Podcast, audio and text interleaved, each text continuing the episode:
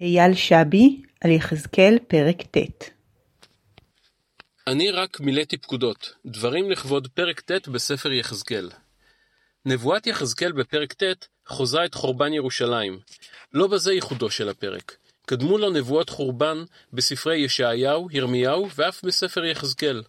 ייחודו של הפרק הוא בהקבלה הנעשית בו בין חורבן ירושלים לפסח מצרים.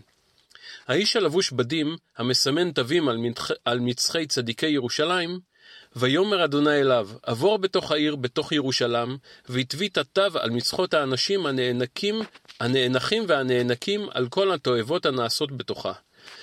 מקביל לבני ישראל שסימנו את מזוזות בתיהם באמצעות דם הפסח.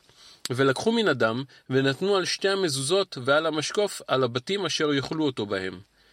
כפי שבמצרים עבר הקדוש ברוך הוא והרג כל בכור בבתים שאינם מסומנים, והיה אדם לכם לאות על הבתים אשר אתם שם, וראיתי את הדם ופסחתי עליכם, ולא יהיה בכם נגף למשחית בהכותי בארץ מצרים. כך עברו בנבואות יחזקאל האנשים והרגו את כל מי שאין על מצחו תו תקן צדיקות, זקן, בחור ובתולה, וטף ונשים, תהרגו למשחית, ועל כל איש אשר עליו התו, אל תיגשו.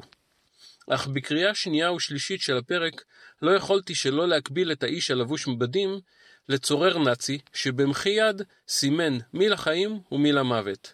את דבריו האחרונים בפרק, והנה האיש לבוש הבדים אשר הכסת במותניו, משיב דבר לאמור, עשיתי ככל אשר ציוויתני.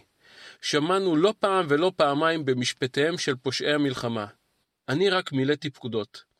כשמחשבה זו עולה בי, איני יכול שלא להתחלחל מקריאת הפרק. כשמחשבה זו עולה בי, המונח פקודה בלתי חוקית בעליל, מתנפנף מול עיניי כדגל שחור.